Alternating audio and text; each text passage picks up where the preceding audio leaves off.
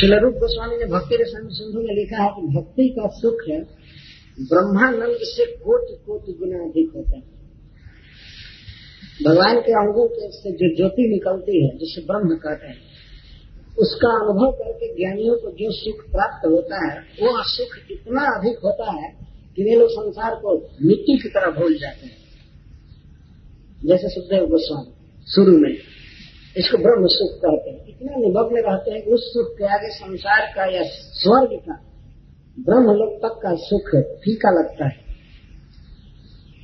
परंतु उससे भक्ति का सुख कोटि कोटि गुना अधिक भगवान के रूप को मन में देख करके, उनसे प्रेम करके जो सुख प्राप्त होता है, उस सुख के आगे ब्रह्मानंद का सुख बहुत फीका, ब्रह्मानंद फीका। यह परम शब्द देकर सुखदेव गोस्वामी कह रहे हैं कि भगवान के स्मरण भजन में, पूजन में, राजर्षि भरत को सर्वाधिक आनंद प्राप्त होता है। परम निर्वृत्ति में वापस इसलिए उपरत विषय अभिलाष संसार के भोगों की लालसा कभी थी ही जब उत्कृष्ट सुख प्राप्त होता है तो निकृष्ट सुख की चिंता क्या करेगा कोई?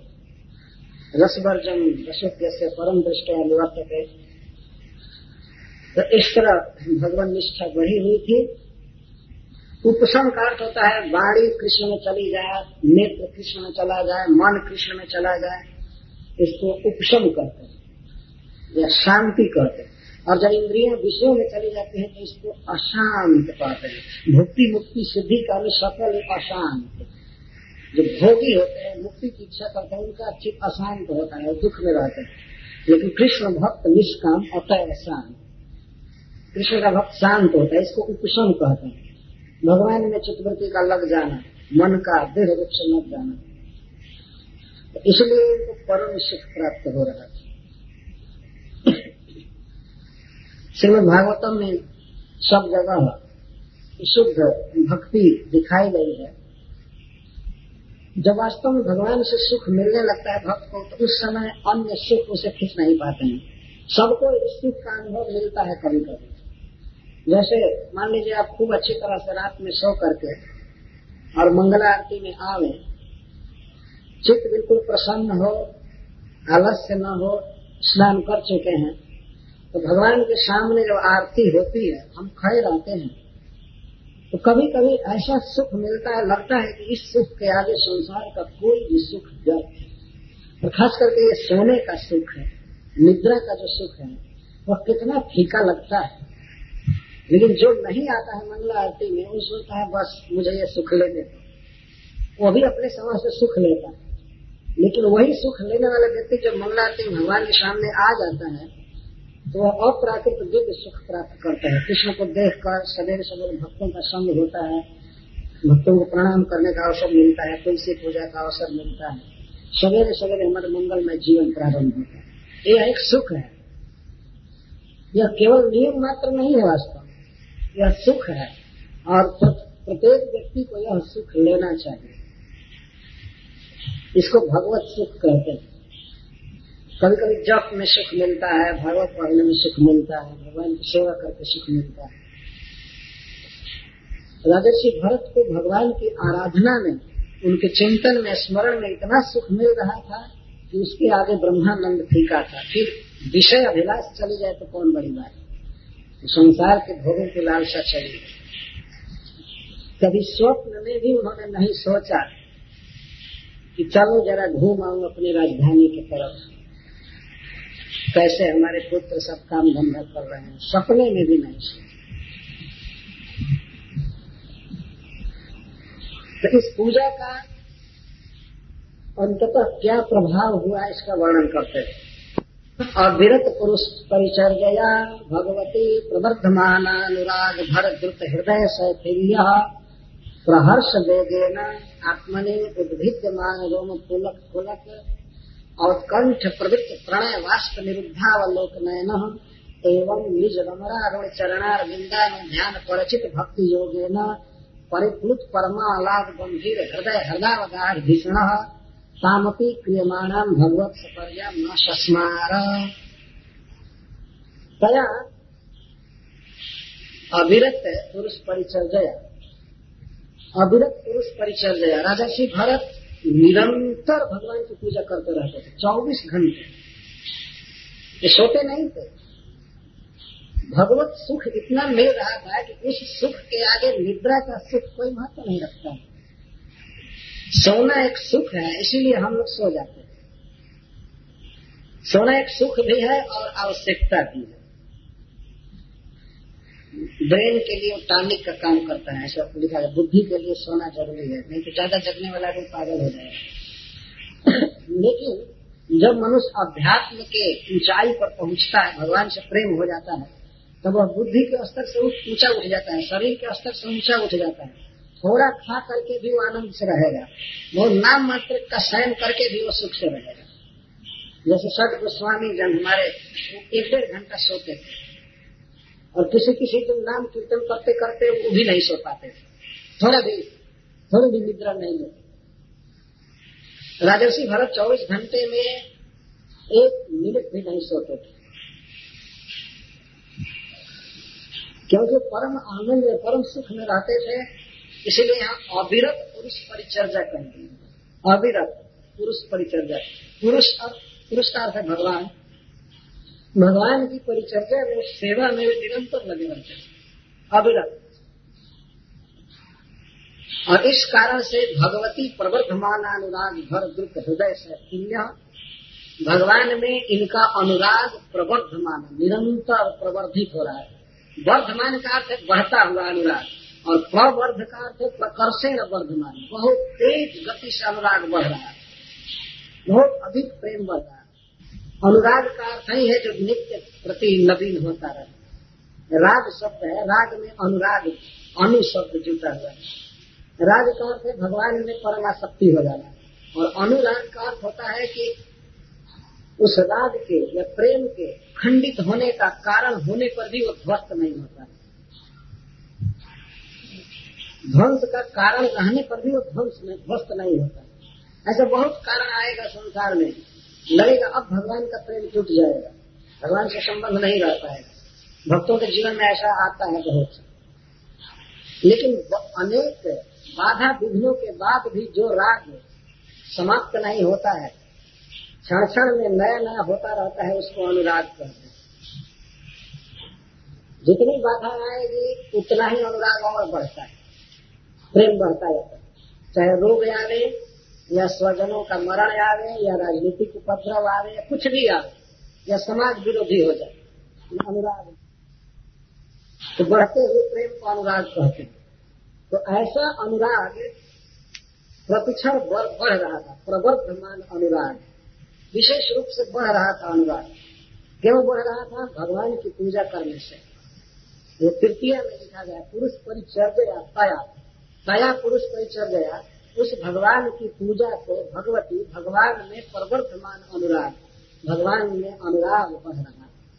क्योंकि पूजा करने में चिंतन हो रहा था, मैं कृष्ण को खिला रहा हूँ, मैं तुलसी दे रहा हूँ, जल अर्पित कर रहा हूँ, वो खा रहे हैं, वो पी रहे हैं। तो कंद मूल को सुधार करके ठीक से करके, धो करके अर्पित करना, जल देना, फिर और भी विविध प्रकार की पूजा मन ही मन करना और कहीं घूमते थे तो वन के पुष्प के पुष्प को देखकर यही याद आती थी ये कृष्ण के योग्य पुष्प है, ये फल है यह जल बहुत सुंदर है। ये हमेशा इसी चिंतन में रहते थे और ला करके पूजा करते रहते बस पूजा की सामग्रियों का आहरण करना, संकलन करना और ला करके पूजा करना, चौबीस घंटे बस यही कार्य। और यह कार्य इसलिए करते थे कि इसमें उनको सुख मिलता था, आनंद मिलता था। जिस कार्य में मनुष्य को आनंद मिलने लगे तो उसे वो चौबीस घंटा करता है। इसका अर्थ है कि देह के धरातल से बिल्कुल ऊपर अप्राकृत स्थिति हो गई। देह के धर्मों से, देह की आवश्यकताओं से ऊपर उठ गए। भूख लगना, निद्रा में आना, प्यास लगना, सोना, ये सब देह के धर्म है। लेकिन जो देह से ऊपर उठ चुका है, भगवान की चर्चा में निमग्न है, भगवान की सेवा में निमग्न है तो वो गुणातीत हो जाता तो भगवान में प्रतिक्षण अनुराग बढ़ रहा था और उस बढ़ते हुए अनुराग से द्रुत हृदय हृदय द्रवीभूत रहता था। द्रुत का अर्थ है चलने वाला, ढलने वाला। द्रवीभूत इसको कहते हृदय द्रवीभूत हो रहा था, बह रहा था। और इस कारण से हृदय शैथिल्य, शिथिल हो जाता था इनका हृदय। भगवान के प्रति इतना प्रेम बढ़ता था कि हृदय शिथिल हो जाता था। हृदय शिथिल होने का मतलब है कि दैनिक कृत्यों में कोई रुचि नहीं रहती। दैनिक कृत्य का मतलब है कभी कभी नहाने में या खाने में या और भी क्रियाओं में कोई अनुसंधान नहीं रहता। भगवान की पूजा के ध्यान में डूबे रहते थे हमेशा।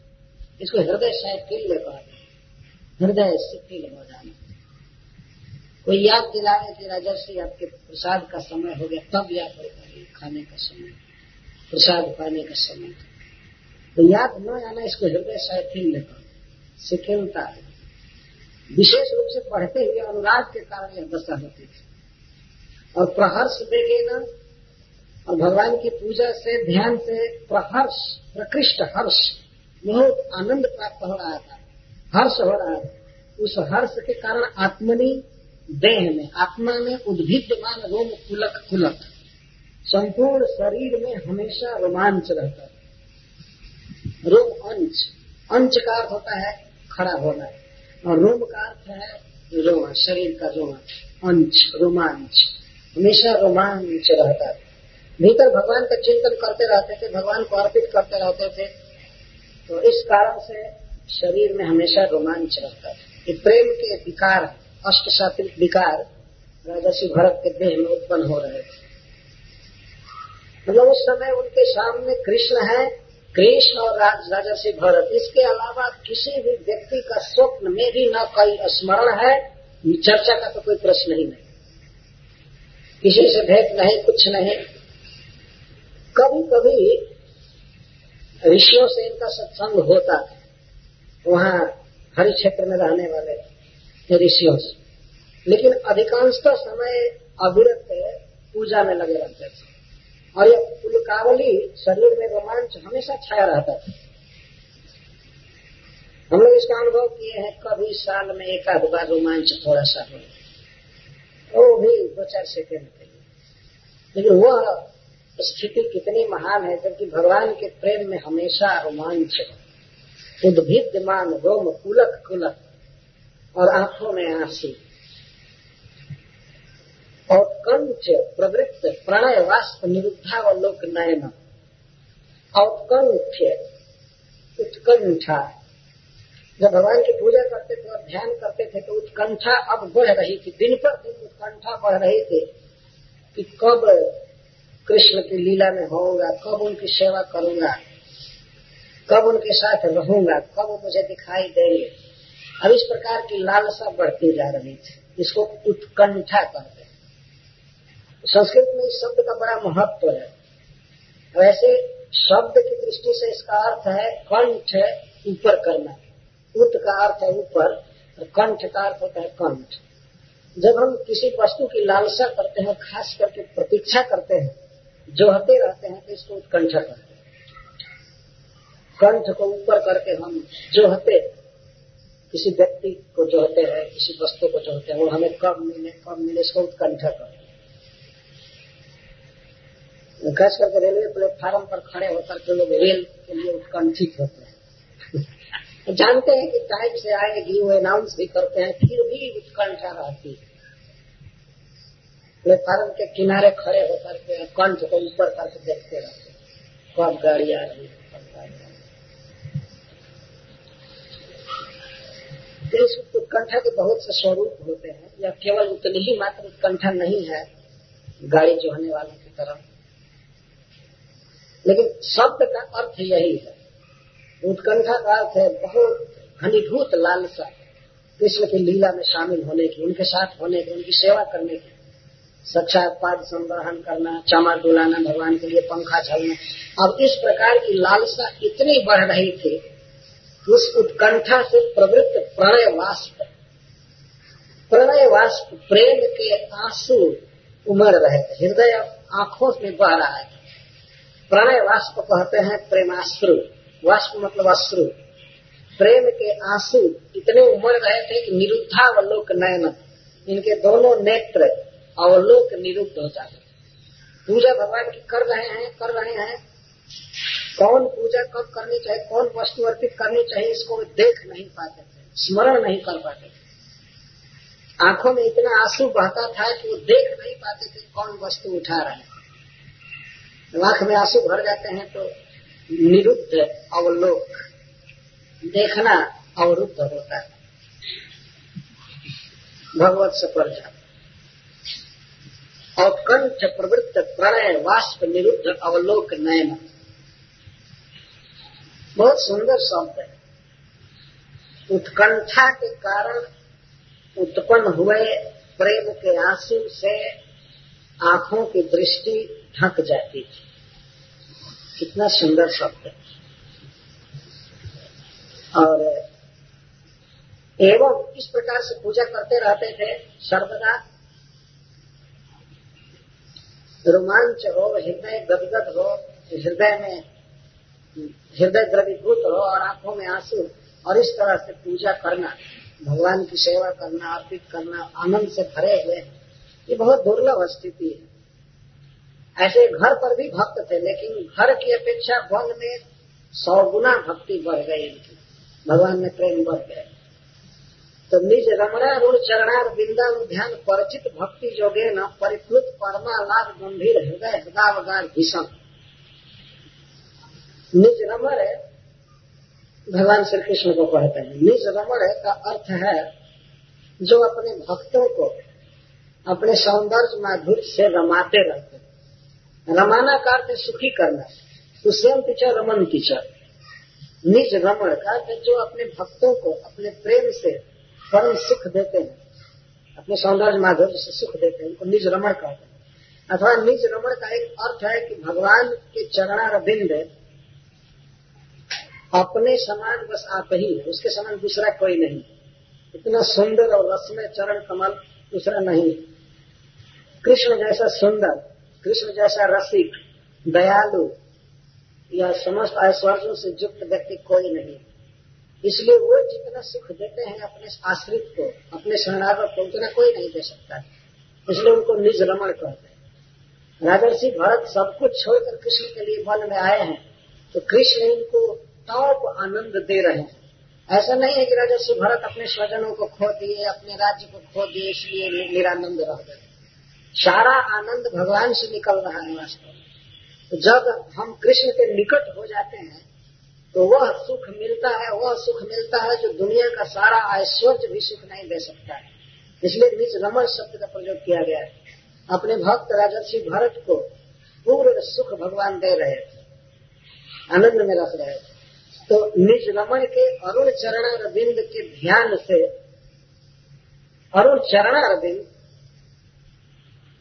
खास करके राजा श्री भरत की दास भावना है, भगवान कृष्ण के प्रति। मैं इनका दास हूँ।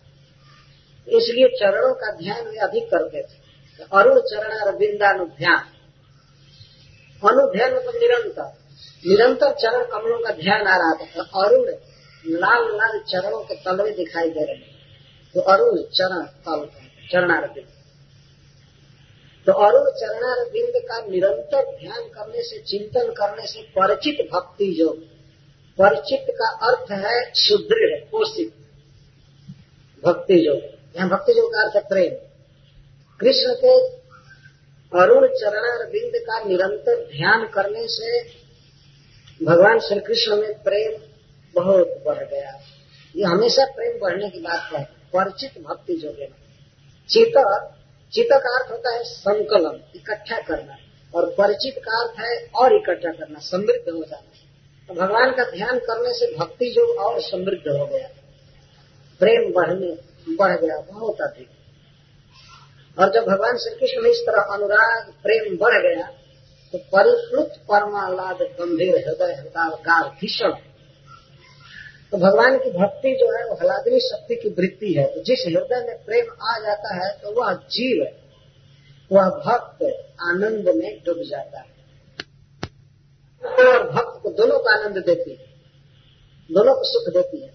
क्योंकि सुखमय जो एनर्जी है भगवान की, हलादनी शक्ति है प्लेजर पोटेंशियल उसी की एक वृत्ति है। वृत्ति का मतलब स्वरूप। भक्ति हलादनी शक्ति की वृत्ति है, इसलिए जहाँ ये रहती है तो दोनों को सुख देती है। विषयालंबन भगवान को, कृष्ण को और आश्रयालंबन भक्त को, दोनों को सुख देती है। जैसे आग अगर एक बर्तन में रख दिया जाए तो बर्तन को भी तप्त करेगा। वो अग्नि बर्तन को भी तप्त करेगा और पास में जो जाएगा, उसको भी ताप देगा। तो इतना निर्विवाद है कि बर्तन को वो अधिक से अधिक तप्त करता है। और पास में आने वालों को भी ताप देगा, लेकिन कम देगा। तो भक्ति भक्तों के हृदय में होती है। इसलिए भगवान से भी बढ़ करके भक्तों को अधिक सुख मिलता है। यह सब सिद्धांत है वास्तव में, कि भक्ति कृष्ण की, कृष्ण के हृदय में नहीं है, वो भक्त के हृदय में रहती है। तो इस सुख से भगवान भी वंचित है। इतना यह दिव्य सुख है। इसी लोभ से भी चैतन्य महाप्रभु बनकर आए भगवान सोचे अपने धाम में कि क्या बात है कि राधिका इतना सुख में रहती हमसे कोटि कोटि गुना वो अधिक सुखी रहते हैं, या ब्रज के गोप या गौए माता, पिता, ये सब इतना सुख में रहते हैं, इतना आनंद में रहते हैं, इसका क्या कारण? है वे क्यों नहीं कृष्ण बनना चाहते हैं? क्यों नहीं भगवान होना चाहते हैं? भगवान विचार किए। उन्होंने देखा कि ये अधिक सुख ले रहे हैं हमसे। कि भगवान आनंद घन है सचिदानंद सचिदानंदमय है। लेकिन उन्होंने देखा कि हमसे अधिक आनंद ये ले उन्होंने सोचा कि हमें अपना आनंद लेना चाहिए, अपना सुख लेना चाहिए। तो राधा भाव को उन्होंने स्वीकार किया। श्री राधिका के भाव को लेकर के वे आए श्री चैतन्य महाप्रभु के रूप में और अपनी साध पूरी की है। यह सुख लिए। तो यह जो सुख है, भक्ति का, यह भगवान के लिए भी दुर्लभ है और तो दूसरे के लिए तो कहना ही इसलिए बराबर आप देख रहे हैं कि आनंद में थे महाराज भरत, आनंद में थे, आनंद में थे, सुख में थे। परम निवृत्ति हवा पर और यहाँ कह रहे परिकृत परम आह्लाद। भक्ति हृदय में है तो वह भक्ति आनंदमय है। हलादनी शक्ति की वृत्ति है, इसलिए वह उनके शरीर को मन को, वाणी को, सब कुछ को आनंदित कर रहे थे। विकीर्ण हो रहा था आनंद का। तो इसको आश्रय, जाति का सुख कहते हैं। भक्त के हृदय में भक्ति रहते हैं। तो इतना आह्लाद उत्पन्न होता था कि उनके गंभीर हृदय रूपी तह में इनकी बुद्धि निमग्न हो जाती थी। भीषण का अर्थ बुद्धि। बुद्धि निमग्न हो जाती थी। तो बुद्धि से फिर विचार नहीं रहता था। जो बुद्धि आनंद में मग्न हो जाती है तो कौन पूजा कब करनी चाहिए इसका ध्यान नहीं रहता। कभी कभी बुद्धि आनंद में इस तरह निमग्न हो जाती थी कि मान लीजिए पहले जो पूजा करनी है उसको वो भूल जाते थे, उसको बीच में करते थे, बाद में करते थे। ये ध्यान नहीं रहता था कि क्या कर रहा हूँ। शरीर के स्वभाव के अनुसार पूजा करते थे, अर्पण करते थे, लेकिन ये ध्यान नहीं रहता था कि क्या करना है, कब करना है। बुद्धि आनंद में निमग्न रहती थी। निमग्न परमानाथ गंभीर हृदय हृदय गाढ़ भीषण अवगाढ़ माने निमग्न। निमग्न हो जाते थे भगवान की भक्ति करने पर कभी कभी ऐसा होता है भक्तों की उच्च दशा में इस सेवा का ध्यान नहीं रहता। उस सेवा से मिलने वाले आनंद में बुद्धि मग्न हो जाती है। तो इस आनंद को भक्त अपने जीवन में विक्षेप मानता है क्या ये क्या हो रहा है? ऐसा भक्त के सामने सिंधु में लिखा गया है कि एक बार दारूक, भगवान श्री कृष्ण के सारथी, पंखा झल रहे थे कृष्ण को तो पंखा झल रहे थे तो उनको यह आनंद आने लगा कि ओहो, हमारा कितना सौभाग्य है। हमारा कितना सौभाग्य है कि मैं कृष्ण की सेवा कर रहा हूँ। उनको इस सुख की इतनी अनुभूति हुई कि शरीर में कंप हो गया। शरीर कांपने लगा और कांपते कांपते हाथ कंपन हुआ तो पंखा नीचे गिर गया। इस आनंद के अनुभव से तो उस समय दारुक बहुत बुरा माने कह रहे हैं कि क्या पागलपन मेरे मन में आ रहा है। क्यों मैं दूसरी बात सोच रहा हूँ? ये जो भक्ति से ही उत्पन्न है। लेकिन उस भक्ति जनित आनंद को भक्त अपने जीवन में विघ्न मानता है। ये विघ्न हुआ। राजर्षि भरत भी यही मानते थे कि क्या हो रहा है? मैं कृष्ण की पूजा नहीं कर पा रहा हूँ। हाय रे, मेरी बुद्धि को क्या हो गया? मेरी बुद्धि कैसे खराब हो गई? चैतन्य महाप्रभु इसको कहते थे, मैं पागल हो गया। प्रकाशानंद सरस्वती से बात करते समय वे ऐसा कहते प्रकाशानंद सरस्वती ने भगवान से पूछा, चैतन्य महाप्रभु से, कि आप नाचते क्यों हैं? सन्यासी हो करके अरे भाव की तरह आप नाचते क्यों हैं? आपको कहीं एकांत में बैठ करके ब्रह्म चिंतन करना चाहिए, वेदांत पढ़ना चाहिए, सुनना चाहिए, ये क्या कर रहे हैं? लौंडे की तरह नाच रहे हैं और गा रहे हैं।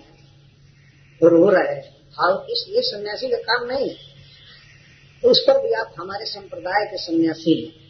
और हमने सुना कि काशी में आए हुए आपके बहुत दिन बीत गए, लेकिन हमसे आप भेंट भी नहीं करते। हम आपके संप्रदाय के हैं, आचार्य हैं आपके संप्रदाय के यहाँ पे।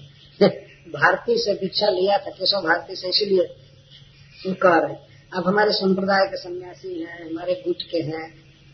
हम लोग तो कभी भी इस तरह डांस नहीं करते। तो आप क्यों नाच कर रहे हैं क्यों रो रहे हैं, गा रहे हैं सब भाव का काम ठीक नहीं। तो इस पर भगवान उत्तर दिए। प्रभु कहे, सुनो श्रीपाद तिहार कारण गुरु मोरे मूर्ख देखी करिला शासन मूर्ख तुम्हें तुम्हार नहीं, वेदांत अधिकार। कृष्ण नाम जप सदा यही मंत्र सार चैतन्य महाप्रभु कहे कि हमारे गुरु ने कहा कि तुम मूर्ख हो। तुम्हारा वेदांत पढ़ने का अधिकार नहीं है। तुम कृष्ण नाम जपो, बस तुम्हारे लिए ऐसा तो क्यों गाता हूँ? ये इसका तो उत्तर हो गया। अच्छा नाचते क्यों है? रोते क्यों है? तो इसका उत्तर देते हैं चैतन्य महाप्रभु कि जब मैं गुरु की आज्ञा से नाचने लगा, गाने लगा गाने लगा तो अपने आप रुलाई आने लगी, अपने आप नाचने लगा। मैं अपनी इच्छा से नहीं नाचता हूँ, मुझे पता नहीं चलता कि मैं नाच रहा या गा रहा तो मैं पुनः गुरु जी के पास पहुँचा। केवा मंत्र दिला गोसाई, केवा तार बल जपते जपते मंत्र कर ल पागल। फिर मैं अपने गुरु के पास जाकर पूछा गुरु जी कौन सा मंत्र दिए? क्या कर दिए कि जपते जपते मेरा मन पागल हो गया? कभी हंसाता है, कभी रुलाता है, कभी कुछ कराता है? ये प्रकाशन जी से बात हो रही। मैं पूछा अपने विषय में, कौन सा मंत्र दिया उल्टा मंत्र बता दिए क्या कि ये मन पागल हो गया, नाच रहा है? तब मेरे गुरु जी ने कहा कि अरे बेटा, यही तो इसका फल है।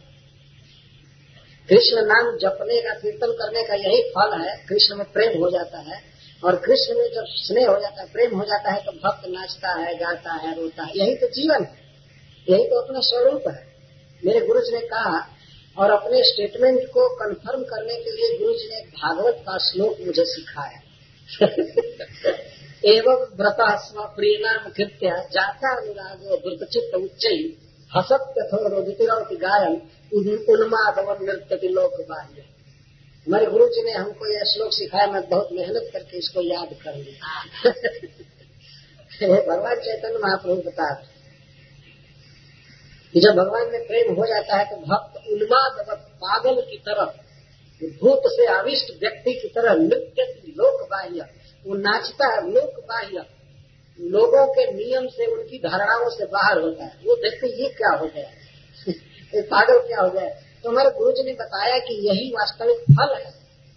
इसलिए अब हम तो गुरु की बात मान करके गाते हैं और फिर नाचते हैं, जो कुछ भी होता है। ये तो बात है। बाद में प्रकाशानंद भी इसी ग्रुप में आ गए।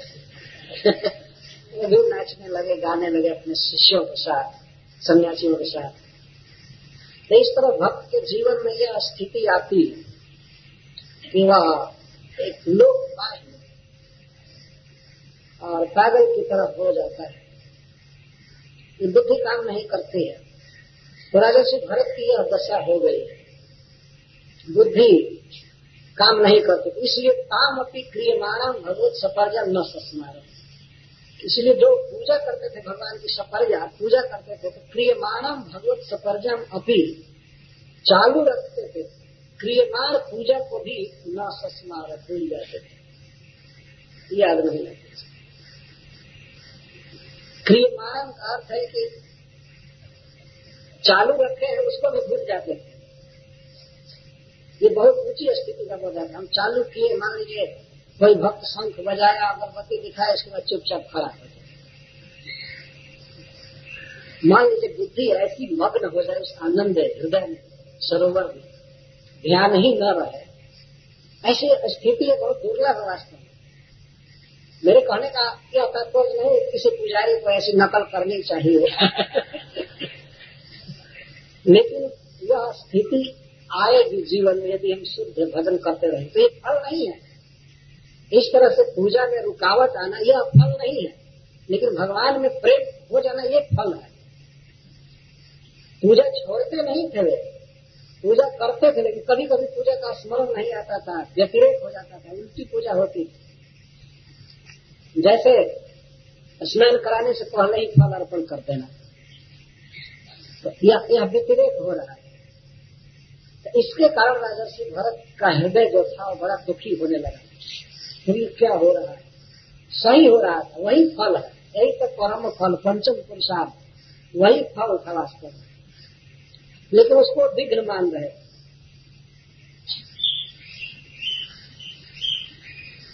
तो हम इसीलिए अब इस तरह की पूजा तो कर ही रहे थे, लेकिन जब बार बार विघ्न आने लगा पूजा में तो उनके मन में आ गया कि हमारी बुद्धि निश्चित ही पागल हो गई, खराब हो गई। उस आनंद को, प्रेमानंद को भक्ति के सुख को वे विघ्न मानने लगे। इसलिए वे विशेष मंत्र का जप करने लगे, अपनी बुद्धि को ठीक करने के लिए। यह गायत्री का सहोदर मंत्र है। इसलिए वे विशेष मंत्र का जप करने लगे, अपनी बुद्धि को ठीक करने के लिए। यह गायत्री का सहोदर मंत्र है। इस श्लोक में गायत्री का अर्थ दिया गया तो गायत्री में भी हम लोग है। भगवान से मांगते हैं, धियो जो न प्रचोदया जो हमारी बुद्धियों को ठीक करे। मतलब प्रेरित कर, अपने में लगाव गायत्री मंत्र का यही सार अर्थ है। कि भगवान हमारी बुद्धि वृत्तियों को भी बहुवचन में है। प्रकृष्ट रूप से प्रेरित करें, अपनी तरफ़ लगावे। हमारी जो बुद्धि संसार में लग रही है हे भगवान ऐसी कृपा करो कि हमारी बुद्धि आप में लग जाए। यही है गायत्री मंत्र में प्रार्थना। महामंत्र भी प्रार्थना है। हरे कृष्णा हरे कृष्णा कृष्णा कृष्णा हरे हरे। और गायत्री में भी प्रार्थना है। गायत्री का अर्थ ही होता है गाने पर जो प्राण करे। जब करने पर जो हमारा प्राण करे संसार से हमारा हमारे मन को उठाकर भगवान में लगा दे। उसको गायत्री कर यहाँ प्रश्न होगा तब गाना चाहिए। गायत्री यहाँ गाने का अर्थ मरमर करना, केवल गुनगुनाना या मानसिक जप करना। सब जगह ये कहीं अर्थ नहीं होता है गाने का। फिर गायत्री को अर्थ है। गायत्री बुद्धि को ठीक करने के लिए पढ़े जाते हैं। लेकिन राजर्षि भरत यहाँ पर गायत्री का जप कर रहे थे, इस मंत्र का जो श्लोक आ रहा है भगवान से मन को निकालने के लिए। ऊर्जा हो रहा है। भगवान से अपने मन को हटाने के लिए जब करे तो मन हटा करके उनकी पूजा करे। गोपी जन किस प्रकार का योग सीखती है? कल चेष्टा करते हैं, योगाभ्यास करते हैं कि कृष्ण से मन को हटा करके कुछ घर का काम धंधा करें। तो चैतन्य चेतन में लिखा गया इतना कृष्ण में मन लगा रहता था, उनकी बांसुरी में सौंदर्य में कि घर का काम धंधा सब पड़ा रहता था। भोजन बनाने का समय आ गया, नौ दस बज गया तो उधर अभी चूल्हा भी नहीं जला। तो रोज लोग गाली देते थे, घर वाली पगली हो गई, क्या हो गया? और वो बेचारी तो कृष्ण के बांसुरी पर लट्टू हो चुकी और ध्यान आता था। तो भोजन बनाना है स्वजनों के लिए करना है, वो करना है। और भी बहुत से काम अपना स्नान खान पान श्रृंगार सब करना सब भूल जाए इसीलिए योगी को, दुर्भाषा जी को एक बार अपने यहाँ बुला करके और उनसे प्रार्थना की कि गुरु जी, हमको योगाभ्यास सिखाइए। उन्होंने पूछा कि क्या करने के लिए? चित्त को कृष्ण से हटाने का उपाय बताइए। तो दुर्वासा जी हँसते थे, चूँकि भक्त है। अमरीश उपाख्यान के बाद परम भक्त हो गए। तो वो भक्त है तो वो हँसते और बताते थे, ठीक है चलो ध्यान करो निकालो मन को। तो निकालने के लिए पहले कृष्ण के शरीर पर ही मन ले जाना है। तो ले जाने के बाद जब भी बैठती थी, आँखें बंद करती थी तो कृष्ण का और गाढ़ ध्यान होने लगता है। तो योग काम नहीं करता। वासुदेव परम योगम। योग का अर्थ है कृष्ण में मन लगे। कृष्ण से मन हटाया गए तो कुयोग है। योग हुआ नहीं। तो सफल नहीं हो सकी। और न दुर्वासा जी योगा क्लास देकर सफल हो सके। और बढ़ता जाता है। राजर्षि, भरत भी इसी तरह से सोचते थे कि कृष्ण से मन हटा लो, क्या हो गया? मन पागल हो गया, भगवान की पूजा नहीं कर रहा है। इसमें विघ्न होने लगा। तो भगवान के चिंतन के आनंद से सेवानंद बढ़ करके यह अभाव है।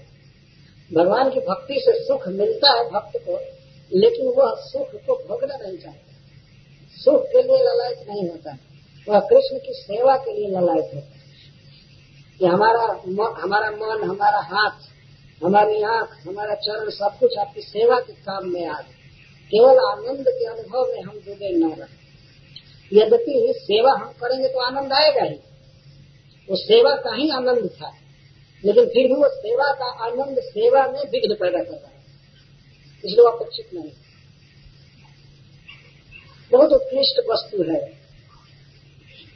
इसलिए उसको विघ्न मानते इत्थम धृत भगवत व्रत ऐणे याजिन वाससा अनुसमनाभिषेकाग्र कपिशे कुटिल जटा कलापेन च, विरोचमान सूर्यर्चा भगवंतम हिरण्यम जिहाने सूर्य मंडले अभिप्रतिष्ठम एतद उवाच रजः सवितुर्जातिवेदो देवस्य भर्गो मनसेदं जजाना। सुरेत सादः पुनरावेश चष्टे हंसं गृधानम् नृषलिङ्गिराणिमः ये जो अंतिम श्लोक है, इसका जप करते थे बुद्धि को ठीक करने के लिए। इस प्रकार भगवत व्रत धारण करके राजर्षि भरत बहुत सुंदर लगते थे, विरोच मान। जो कोई व्यक्ति भगवान की पूजा में लगता है, भक्त हो जाता है तो वह विशेष रोच रोचमान बहुत सुंदर लगता है। राजर्षि भरत विशेष रूप से और बाहरी शरीर से भी सुंदर लगते थे। ऐड़े अजिन वाससा। वास वस्त्र को कहते हैं। वस्त्र क्या पहने थे? ऐड़े अजिन। एड़ कहते हैं मृग को। और ऐड़े का अर्थ मृग का अजिन मतलब चर्म मृग चर्म पहनते वन में फैंसी क्लॉथ नहीं थे तो वहाँ मृग चर्म पहन कर रहते ये सब फालतू चीज़ें है वास्तव में। जीव के लिए कोई ज़रूरी नहीं है। केवल लज्जा ढकने के लिए वस्त्र चाहिए। तो मृत चर्म पहन करके और तीनों समय, सवेरे दोपहर संध्या के समय अभिषेक करते थे स्नान अभिषेक का होता स्नान। वह स्नान करते रहते थे और स्नान करने से उनकी जटाएँ आर्द्र रहती थी। अब जटा है तो सवेरे स्नान किए तो दोपहर आते आते भी आर्द्र रहता है। जटा आर्द्र कपिस, पीली पीली जटाएँ हुई थी और कुटिल, कपिस कुटिल, कपिस कनक कपिसम वास भगवान कृष्ण पीताम्बर धारण करते हैं। तो राजर्षि भरत की कुटिल जटाएँ जो फंस गई थी, जटाएँ, टेढ़ी टेढ़ी जटाएँ जटा कला के उसे बहुत सुंदर लगते थे कभी कंघी नहीं किए, कभी हेयर केयर नहीं लगाए, लेकिन फिर भी ये बहुत सुंदर थे। जटा कला पे मृगचरण पहन करके और जटा धारण करके बहुत सुंदर लग रहे थे सुखदेव गोस्वामी ध्यान कर रहे हैं इस भक्त का, जिसके हृदय में भगवान की भक्ति है, उसका ध्यान सुखदेव गोस्वामी कर रहे हैं। यह भक्त की स्थिति। तो ऐरे अर्जुन वस्त्र से और अनुसमन अभिषेक आर्द्र कपिश कुटिल जटा कलापे न विरोचमान। बहुत सुंदर लगते हैं। कदाचित उस समय अगर स्टूडियो होती, फोटोग्राफी होती तो राजर्षि भरत का फ़ोटो आज रहता हम लोगों के सामने। ऐसे भी भक्त सुंदर लगते हैं, लेकिन जब वो भगवान की पूजा में लगे हों, उस समय उनका फ़ोटो खींचा जाए तो ये बहुत अच्छा है। ना हम तो खड़ा हो हो, फ़ोटो खिंचवाते हो तो बनावटी हो जाता है। भगवान की पूजा करते समय, कथा कहते समय या सुनते समय, सेवा करते समय फ़ोटो लिया जाता है उसमें भाई यही राजर्षि भरत के देह पर श्रृंगार मृगचर और और मृगचर केवल कमर में पहने हैं, बाकी कोई कुर्ता आदि नहीं, कुछ नहीं। और जटा। विरोचमान विशेष रोचमान।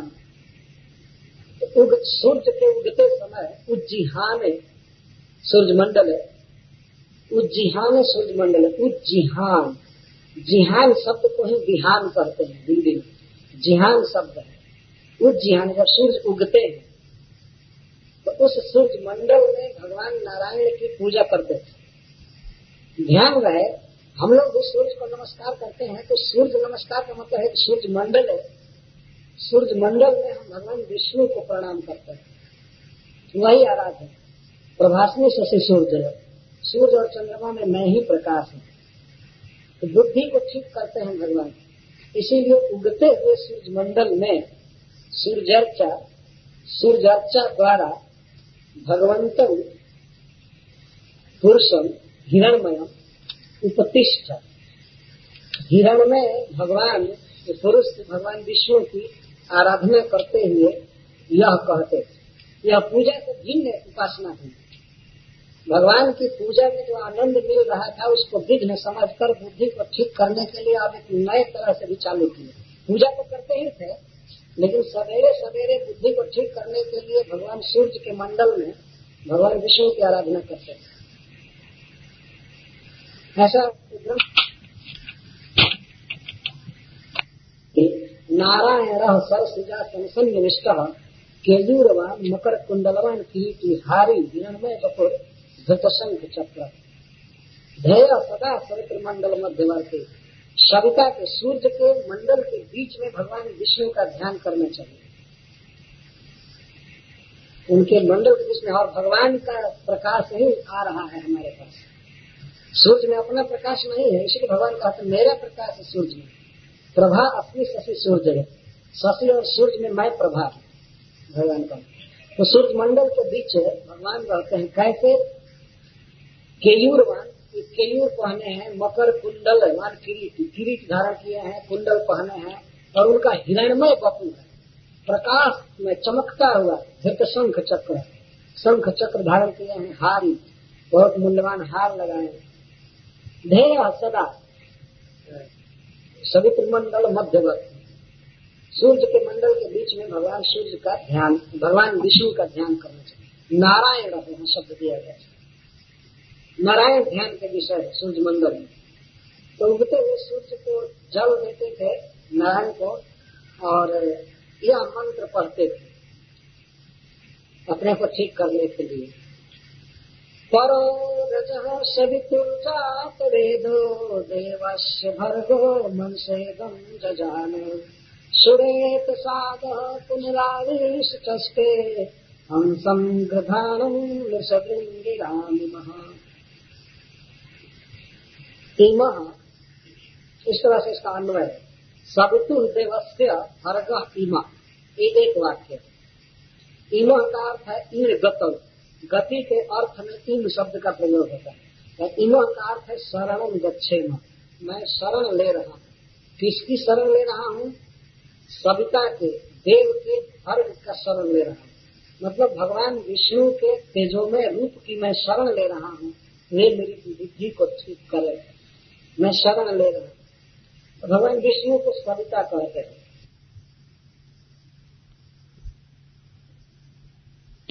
यही सविता कहते हैं शव शब्द दंत्य सव सव प्रसव शब्द जैसे लगा रहता प्रसव तो प्रसव का अर्थ है पुत्र उत्पन्न करना, कुछ उत्पन्न करने, इसको प्रसव करना।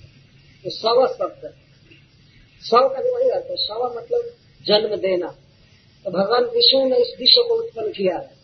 सबको जन्म दिया है और सबके जीवन की आवश्यकताओं को भी उन्होंने पैदा किया है। भूमि, जल, वायु, अग्नि और यहाँ तक खाने, पीने की जो भी वस्तुएँ हैं, कपड़ा, लत्ता, सब कुछ वो पैदा किए सबको जिला रहे सबको जन्म दिए इसीलिए उनको सविता कहते हैं। सविता का अर्थ जन्म देने वाला, प्रसव करने वाला। अहम सर्वस्व प्रभव मत सर्वम प्रभव। गायत्री मंत्र में सवितु शब्द आया है। उसका अर्थ होता है सविता का। सविता के भर्ग का हम ध्यान कर रहे हैं। क्यों ध्यान कर रहे हैं? भगवान का वह तेज में रूप हमारे बुद्धि को ठीक करे। और तो कथा के साथ साथ गायत्री का अर्थ भी खोलता जा रहा है। सविता के भर्ग का भर्ग की हम शरण लेते हैं। तो भगवान विष्णु को सविता कहते हैं, ध्यान रखना चाहिए। वे इस जगत को प्रसव किए। जन्म दिए। तो प्रसव करने में हो बहुलिया नहीं है कि वे अपने गर्भ से प्रसव किए हैं। उनके नाभि से कमल उत्पन्न होता है और कमल से ही सारा विश्व जन्म लेता है। इस दृष्टि से भी प्रसव है यह। सविता है। और देव देव का होता है परम प्रकाशमान, या परम आराध परम आराध्य, परम प्रकाशमान, भगवान विष्णु के तेजो में रूप का हम ध्यान करते हैं। तो रूप शब्द न दे करके भर्ग शब्द क्यों दिया गया है? भर्ग शब्द का अर्थ होता है भूज देने वाला। जला देने वाला। भगवान का वह रूप इतना प्रभावशाली है, यदि हम उसका ध्यान करते हैं तो माया और माया के कार्य को नष्ट कर देता है। हमारे संसार बंधन को जला देता है, इसलिए उसको भरकर कहते हैं। भजन भव बीजन। जहाँ कृष्ण कहा, नहीं माया अधिकार। कृष्ण का वह रूप ऐसा है उसका यदि ध्यान किया जाए, कीर्तन किया जाए तो माया समाप्त हो जाती है। इसलिए उसको भर्ग कहते हैं। चित शक्ति चिन्मय अच्छा उसकी विशेषता बता रहे हैं भर्ग की। वो भर्ग कैसा है? भगवान का वह रूप कैसा है? परो रज। पर मतलब अतीत और रज मतलब रजोगुण। माया से परे है, रजोगुण से परे है, ये जब वो रजोगुण से परे है तो इसका मतलब तमोगुण उसमें है ही और जिस सत्वगुण में रजोगुण और तमोगुण नहीं रहते हैं, उसको विशुद्ध सत्व कहा जाता है।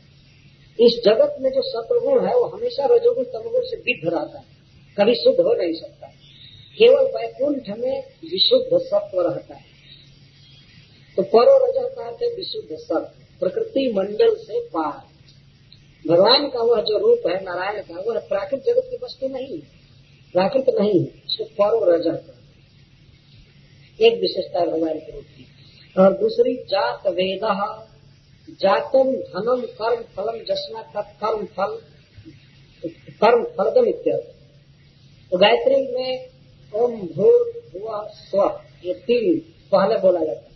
उसी शब्द की व्याख्या यहाँ पर है। जात वेद वेद का अर्थ होता है धन वेल्थ संस्कृत।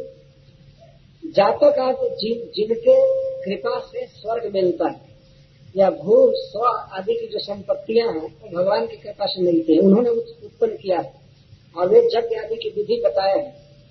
तो उनकी कृपा से कर्म फल मिलता है। वही कर्म फल देते हैं। स्वर्ग देते हैं या भू भुआ स्व। इस पृथ्वी पर भी जिनको कुछ धन मिला है, और नहीं कुछ बम्बई में या कहीं भी, वो भी भगवान का दिया हुआ भू भुआ स्व। तो भुआ के अंदर सारे सारा धन है। स्वर्ग के अंदर और पाताल के अंदर। जात शब्द है, जात वेद शब्द इसको बताता है। तो भगवान कर्म फल देने वाले मन अच्छा। किस तरह के विष्णु है, सविता है, किस तरह जगत को उत्पन्न किए हैं तो उसी को इस श्लोक में बता रहे हैं।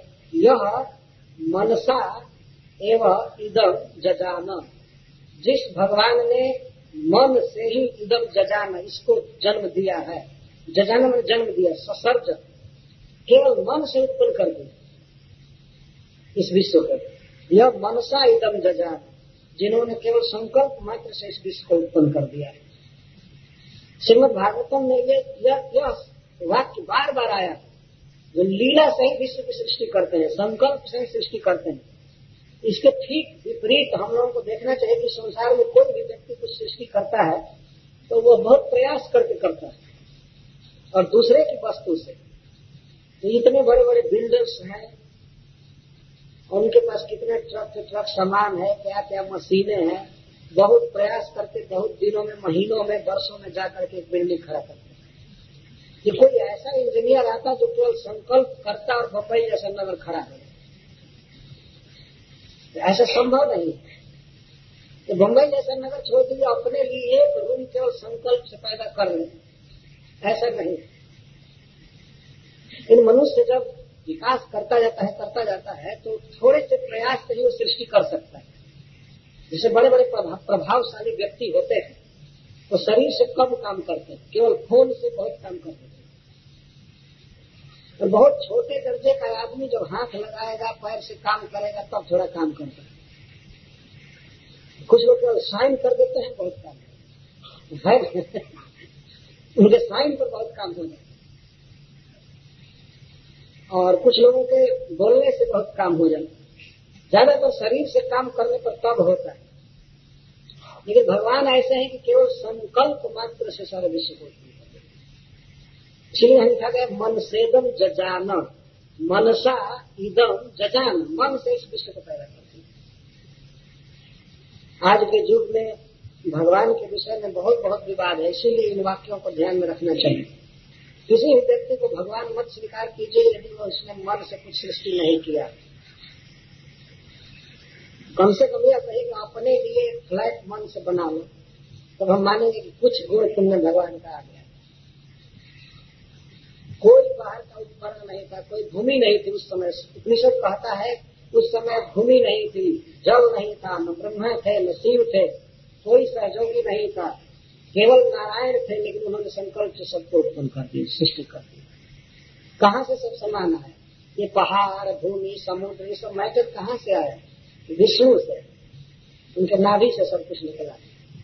और संकल्प मात्र से सृष्टि हो गई। तो मनसा या एकदम जजाना, ये भगवान की विशेषता है।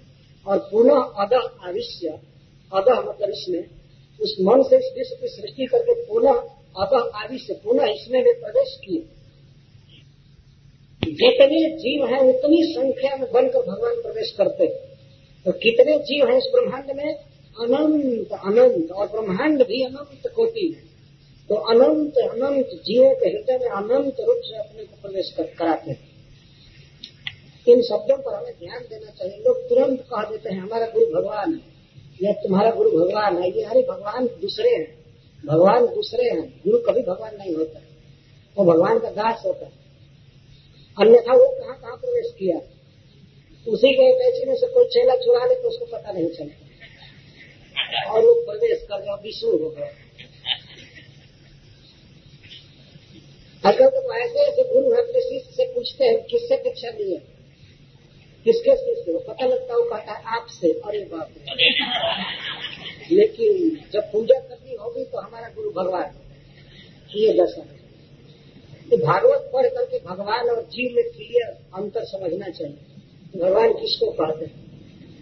मन से सृष्टि किया और सब में प्रवेश किए। सर्वस्व चाह हम हृदय सन्निविष्ट सर्वस्व शब्द भगवान कह रहे हैं। एक भी जीव बाकी नहीं है जिसके हृदय में भगवान नहीं। सर्वस्व चाह हम हृदय से सन्निविष्ट ईश्वर सर्वभूता नाम कैसे हृदय। अच्छा। ईश्वर सर्वभूता नाम? हृदय। तो सबके हृदय में सर्वभूता में भगवान जब भी सब बोलते हैं तो सर्व लगा रहे हैं। इस सर्व पर जरा ध्यान देना चाहिए। हम तो अपने अलावा दूसरे एक के भी हृदय में नहीं है। कि नहीं? एक के भी हृदय में नहीं कभी कभी तो प्रेम से भले किसी का चिंतन कर ले। तो उसको हृदय में है लेकिन वो तो मनोमय है वास्तव में वो नहीं है। लेकिन भगवान वास्तव में सबके हृदय में है। मत स्मृति ज्ञान मपोहनम च। तो भगवान सबके हृदय में है वही बुद्धि देते हैं। तो राजर्षि भरत इसीलिए भगवान की, की प्रार्थना कर रहे हैं कि आप सबके हृदय में है।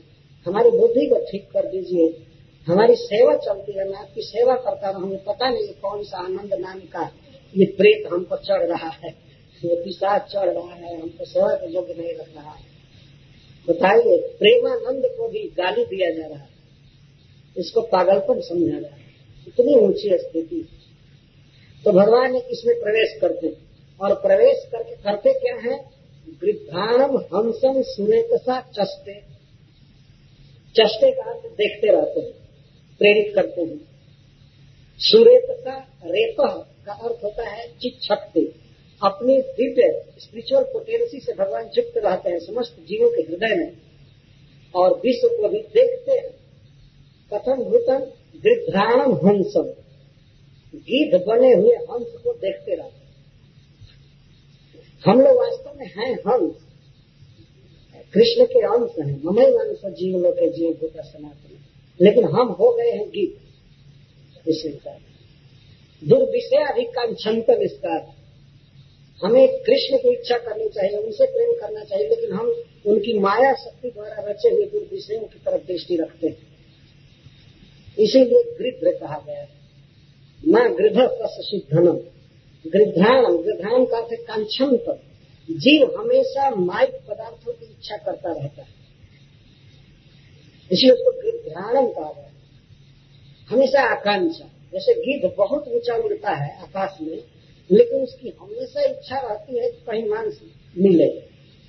पृथ्वी पर मरे हुए पशुओं के मांस की तरफ़ दृष्टि रहती है। गिद्ध हमेशा आकांक्षा रहती है। गिद्ध जो ऊँचा उड़ते हैं तो ऊँचा उड़ते हैं तो वहाँ से देखते रहते हैं गिद्ध ही दृष्टि अपार। गिद्ध के पास बहुत दूर दृष्टि होती है, बहुत दूर तक देखता है। तो दुर्विषय चाहता है, मांस का टुकड़ा चाहता है तो इस संसार में भी जीव भले वैज्ञानिक हो जाए या फिलोसफर हो जाए, लेकिन इच्छा क्या है? दुर्विषय। कुछ रूप रस गंध, खान पान मिल जाए, बस, इसी के लिए कंचन तो जो जीव इसमें गिद्ध बन गए हैं, परंतु है हंस उनको हंस बनाने के लिए भगवान सबके हृदय में रहते हैं। देखते रहते हैं क्या क्या है सब खान पान कर रहे हैं और तो हंस को आप चाहते हैं कि हंस हो जाए, परमहंस हो जाए। लेकिन आजकल गीत लोग भी अपने नाम में परमहंस जोड़ देते अभी खान पान भी शुद्ध नहीं हुआ, प्याज लहसुन भी खाते हैं और उनके नाम में परमहंस टाइप की जुड़े मैं झूठी बात नहीं कह रहा हूँ। बहुत से लोगों को देखेंगे उनके नाम में परमहंस शब्द है, लेकिन खैनी खाते हैं सुरती खाते अभी मैं देखा परमहंस शब्द लगा हुआ एक व्यक्ति में था और खबर मिला, वो सन्यासी है, परमहंस है, लेकिन अभी उन्हें स्त्री की कामना।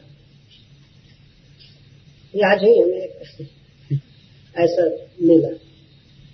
तो इस तरह से परमहंस शब्द का कुछ अर्थ होता है। परमहंस का अर्थ है जो केवल कृष्ण को पकड़ चुका ग्रहण कर चुका और इस तुच्छ संसार को छोड़ चुका इसको नहीं भोगना चाहिए। उसको परमहंस का हंस का और हंसों में जो श्रेष्ठ है वो परमहंस है। परमहंस। तो आज के युग में तो प्रेस स्वतंत्रता है, कुछ भी छाप लो, अपने नाम में कौन बोलने वाला है? सरकार भी कुछ केयर नहीं करती है। तो अपने को भगवान भी कोई छपवा ले तो नहीं कहना क्यों कारण भगवान? शायद कोई अपने को राष्ट्रपति लिख देगा तो उस पर रिएक्शन हो सकता है। है ना? लेकिन भगवान कहने पर कोई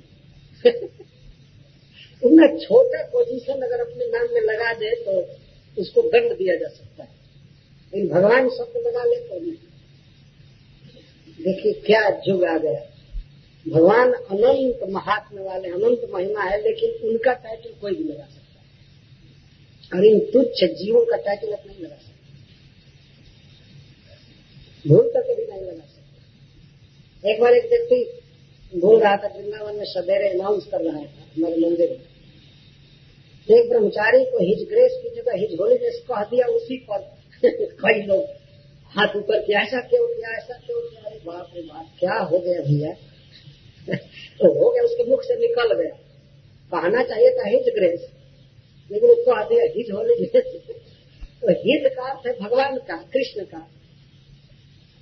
हमारे समाज में वास्तव में भगवान की कृपा की मूर्ति होना ही अच्छा है।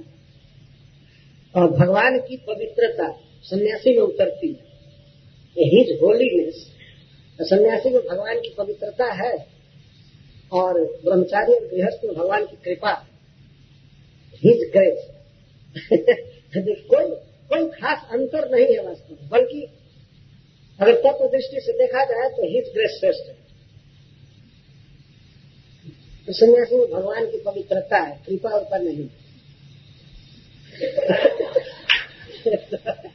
तो कृपा श्रेष्ठ है वास्तव लेकिन मैं तो विरोध में बात कह रहा हूँ, व्यवहार चलाने के लिए आवश्यक है।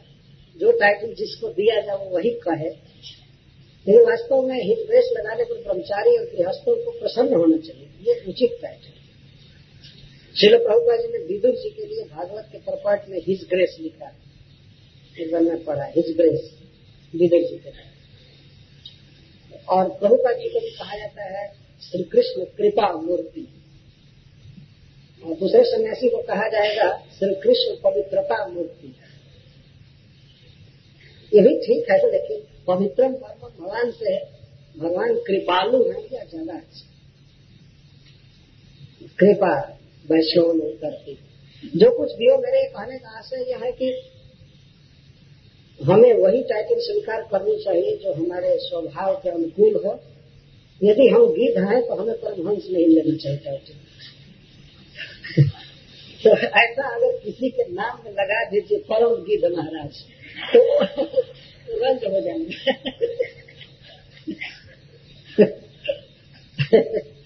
अष्टोत्तर सत श्री श्री परम गिद्ध महाराज की जय।